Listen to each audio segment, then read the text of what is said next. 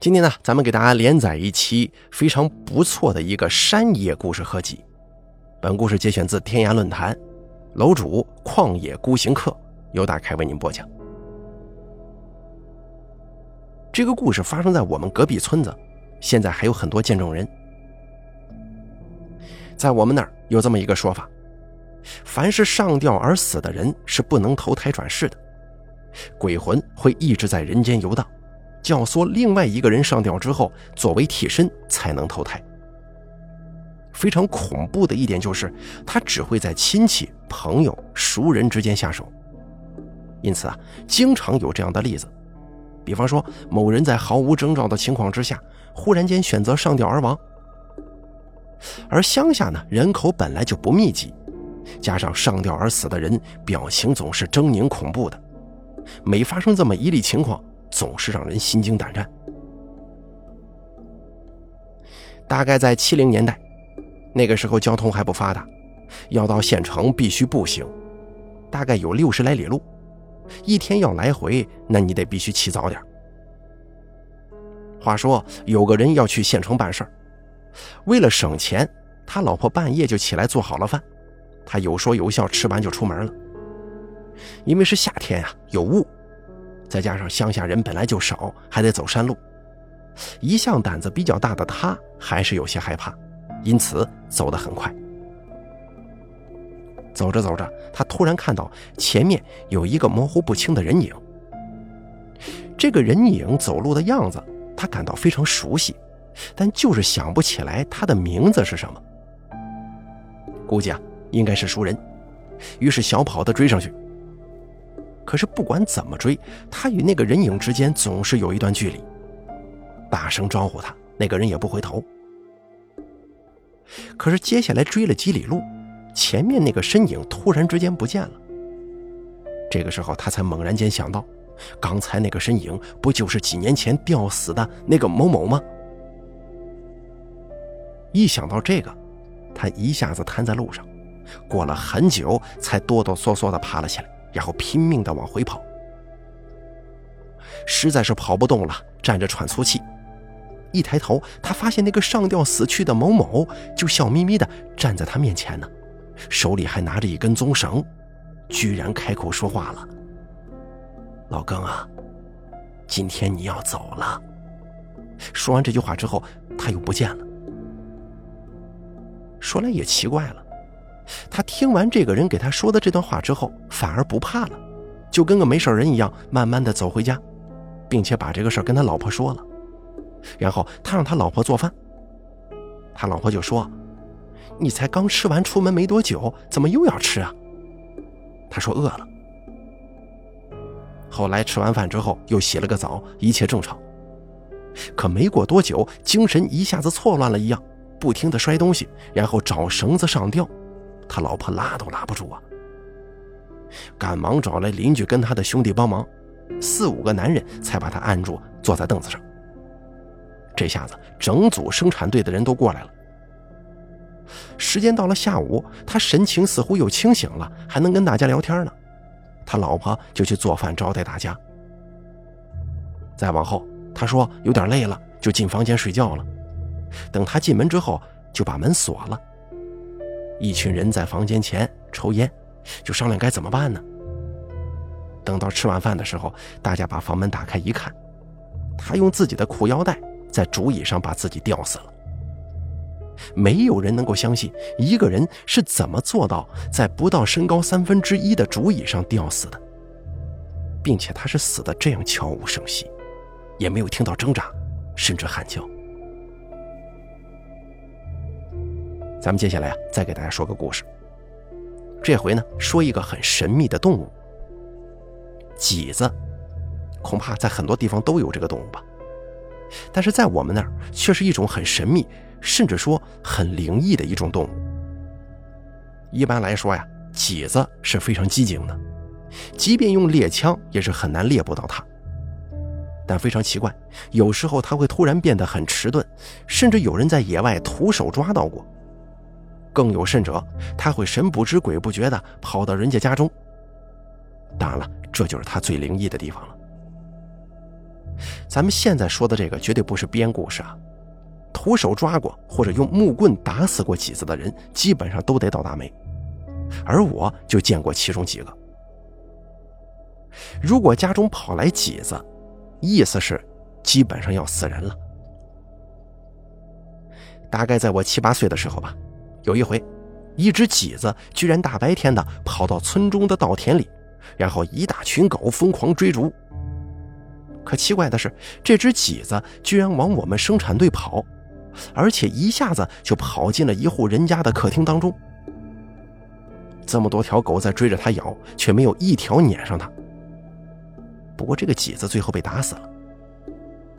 非常恐怖的是，第二年夏天，这家的男主人就被一个雷电给劈死了。正是因为这个事儿，从那以后让我对这种动物产生了无比的恐惧。还有一家人更惨，这个故事在我们那个村上点年纪的人都知道。有一天，这家人围坐在桌子上吃饭，吃着吃着。发现桌子底下有一只纯白的动物。开始的时候啊，以为是一只猫。男主人用脚踢了它一下，想赶它走，可是它却蜷缩在桌底下不动弹。等吃完饭一看，不禁大吃一惊啊，居然是一只麂子。要知道，这户人家住在村子中央，周围紧挨着很多户人家，当时啊，几乎家家养狗。这只麂子是怎么跑到家里去的？而且像猫一样温顺，又浑身纯白。这家人最后没敢动他，把他送走了。可是仍旧没有逃脱厄运。短短几年功夫，家中人几乎死光。从那以后，就有一种说法：几子进门，几乎是下死亡判决书了。不过呢，如果你是用火铳在山中猎杀的，那绝对没问题。几子的肉质是非常鲜美的。按照我们那儿的说法。野味当中，张、脊、鹿、兔，它的肉排名第二。以前野生动物多呀，像野猪、野鸡之类的，根本排不上号。在我们家那边，还有一种捕捉麂子的方法，那就是下套，这个就更神秘了，神秘到颠覆我的世界观。因为我本人也算是受过四年高等教育，学过马克思哲学的。下套的原理基本一样。野生动物都非常警觉，一般都会选择去熟路觅食之类的。要是没有人类的话，的确是一个很好的办法，极大的降低了风险。可是咱们人类也就抓住它这一点了，找到动物下山的主路线，再根据脚印确定它下脚的方位，然后在它必下脚的地方设套。啊，不过呢，这个概率不是百分之百啊，能不能套住它还有运气成分。我本人呢，对下套有一定的了解。这种方法在我们家那里套兔子、野猪，还有一些我不知名的动物，用这个招没问题，但唯独套不到麂子。我们这儿有专门的人会设置麂套，方法跟我前头讲的一样。不过下完套之后啊，会在口中念一套咒语。也许有人会说这是故弄玄虚吧？可是我们身边就有很多这样的例子呀。师傅没祷告，下套是套不住的；一祷告，哎，就能套住麂子了，百试百灵。更让人不可思议的是，下套的地方一般离住的地方很远。我们下套总是每天去查看是不是套住猎物了，可是学会套麂子的人，他们不用，因为他们的套如果套中麂子的话，晚上做梦会梦见的，第二天早起去收就行了。我有一个邻居会这个手艺，有一次呢，缠着他去套。第二天一早，我就拉他去看看有没有套中。他笑着说没有。我不相信呢，一去果然没有。第三天他又说没有，我也看了，确实没有。那个时候我年龄还小，对这个有极大兴趣。邻居又经不住我缠，几次去看都没有，我的热情也渐渐消散了，就再也不去看了。等到了第六天的时候，他却一大早把我从床上拉了起来，说套是肯定套住了。一到山上，果然套中了，并且还活蹦乱跳的，好像刚套中不久。如果说这件事儿大家觉得有疑点，那认为合理的解释就是，那就是我那邻居啊，每天天不亮的时候就先到山上看一遍，然后在一个孩子面前炫耀一番吗？大家觉得至于吗？至少在我的观念当中，好像没有这么无聊的人吧。但是学会这种手艺的人，必须严格恪守“赢口不赢声”的法则，也就是一年只能套几只，饱饱口福，绝对不能拿去卖，甚至吃还不能经常吃呢，否则轻的自己折寿，重的断子绝孙。在我们隔壁村啊，有一个人会这个手艺，年轻的时候他很谨慎，每年也就套那么几只。后来年龄大了，儿孙满堂，又都不在身边，人生寂寞呀，经不起周围的人对他的吹捧。因为曾经他经常把脊子肉分给村里人，因此很多人说他怎么怎么厉害。年龄大的人呢就是这样，经不起夸呀，因此他就经常设套打发时日。有一天他设完套回家，正睡得迷迷糊糊呢，窗户突然砰的一声打开了。他一下子就惊醒了，推开门之后，发现外头一点风都没有。这会儿啊，他有点害怕了，关上窗户，躺在床上一直睡不着。快鸡叫的时候，他模模糊糊的看到一个白须老人站在他床边，也不说话，就是这么板着脸瞪他。他确定自己当时没睡着，而最后呢，这个白须老人在他的肚子上轻轻摸了一下，就不见了。后来不知道怎么回事，他就睡着了。可等他醒来之后，突然就病得很重，床都起不来了。他的邻居急忙把他在城里的几个儿子通知回家。儿子们自然想赶快送父亲去城里的医院，可是他却坚决不同意，一定要等到我们前面说到的那个会下套的邻居去他家。他们是关系很好的朋友，必须得等这个邻居到了之后，他才肯去医院。我那邻居。着急忙慌地赶到他家的时候，他老泪纵横的就说：“老庚啊，我这一去就没有回来的命了，病是没得治了，我我这是去治命啊！我如果不去的话，我这几个儿子会丢脸的。人家就说爹生病了都不送医院给治，活活病死了。可是我那邻居说：你胡说什么呢？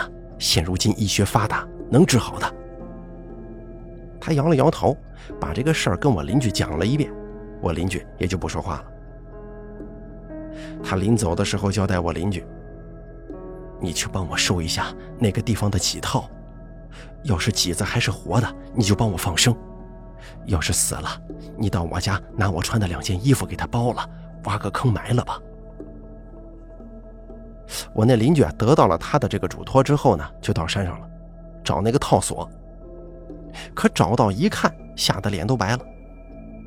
套索上的几子有三只脚被套住了，锁套的这个锁口只比鸡蛋大一点无论如何是不可能同时套住三只脚的。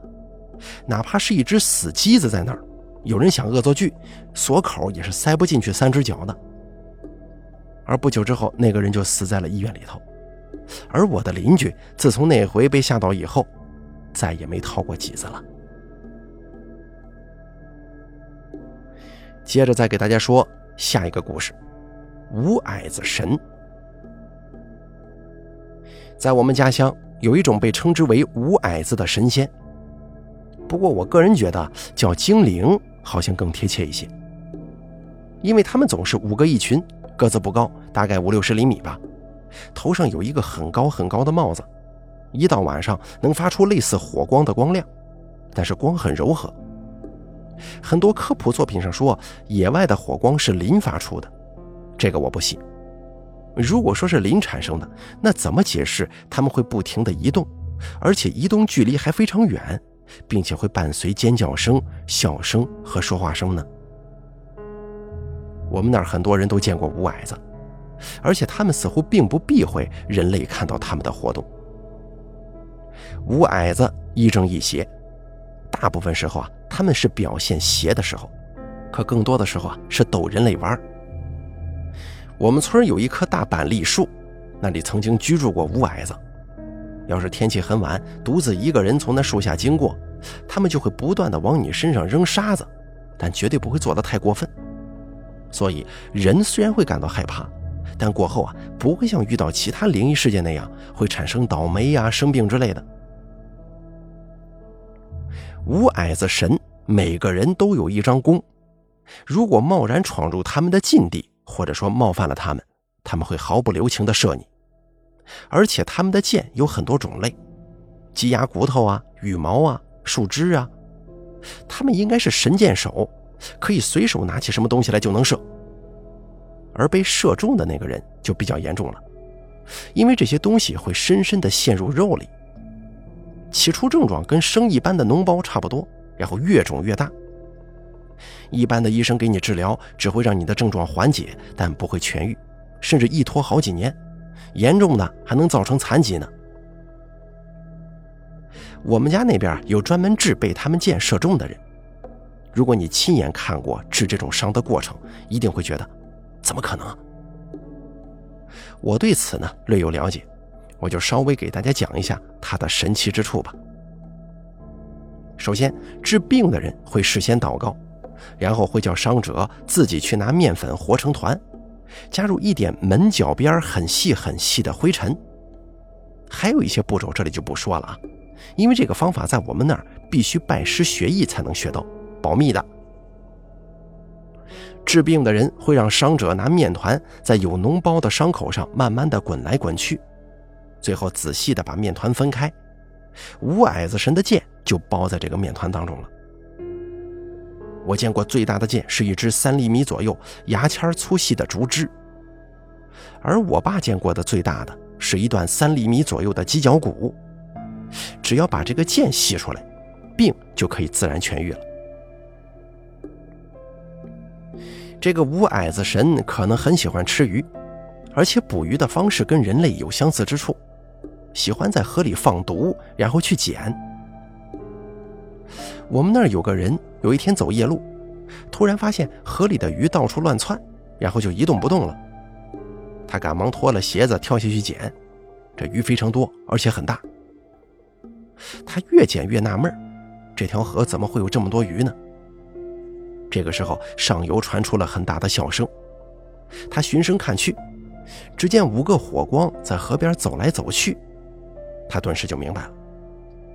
不过他胆子很大，背了鱼就往回跑。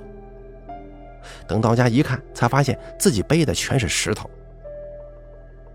五矮子神有时候会在人家家中生活，但他们呢有这么一个脾气：如果这个家庭欣欣向荣，日子过得红火，他们就会锦上添花，偷偷的把别人家的东西搬到你家，包括钱财。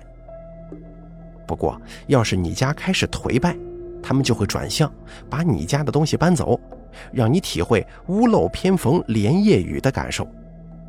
所以，我们那里的人呢，一般对他们会敬而远之。如果他们到家里来了，一般都会恭敬地请他们挪地方到别的地方去。那接下来，咱们再给大家说一个关于五矮子神的故事。说是有户人家，单门独户的住在山上。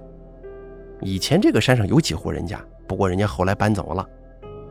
房子旁边有一棵青果树，果实类似橄榄，有独特的味道。我还是在小时候的时候吃过，感觉味道还行，因此啊，到现在还记得。这棵树是非常粗的，要两个成年大男人才抱得住，一年四季都苍翠异常。据说是因为有一个五矮子神家族住在上头的缘故，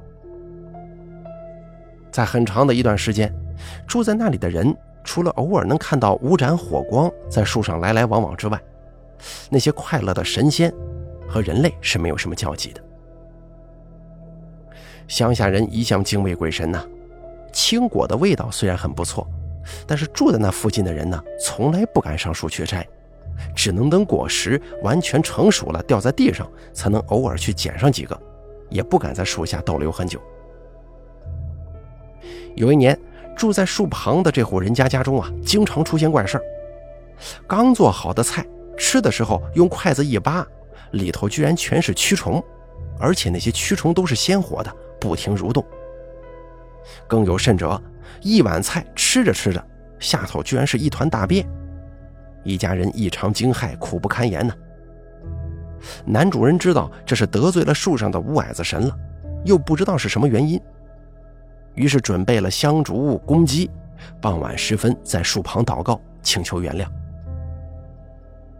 这天晚上，一家人都睡了，只听见窗外有人叫男主人的名字。男主人一听这个声音，就知道不是邻居，一下子吓得瑟瑟发抖，不敢出声。窗外又说：“某某。”你不用害怕，我不会害你的。记住了，以后管好你的儿子，不要在竹林里拉屎。因为青果树下就是竹子。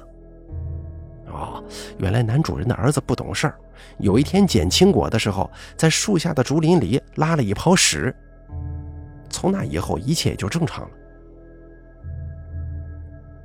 十几年后，吴主人的儿子以为这个吴矮子神家族已经搬走了。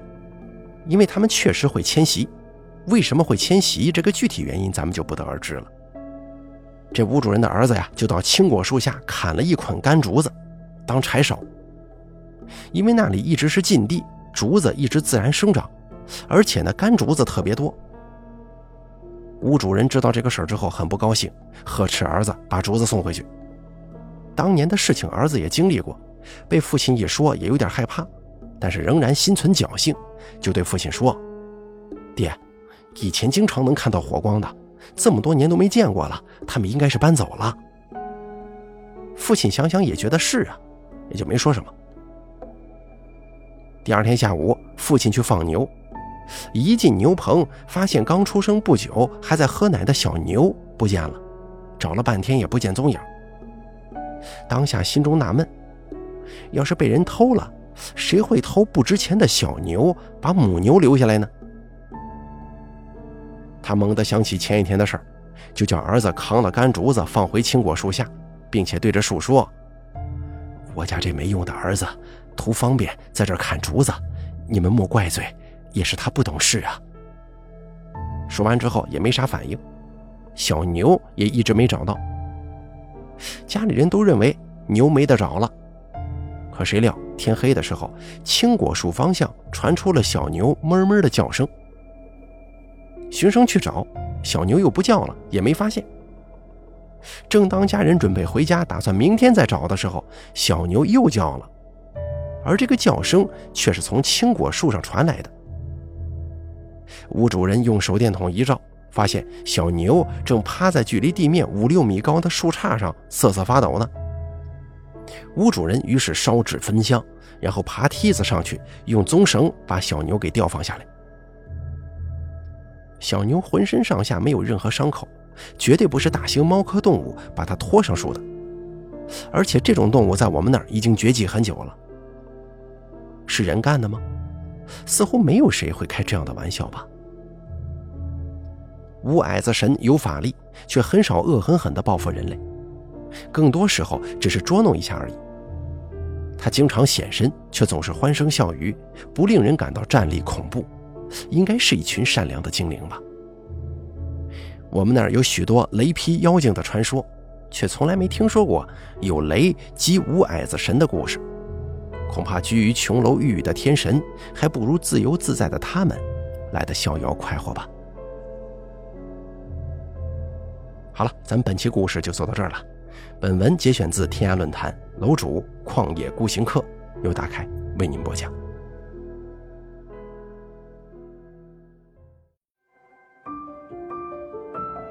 本期故事演播完毕。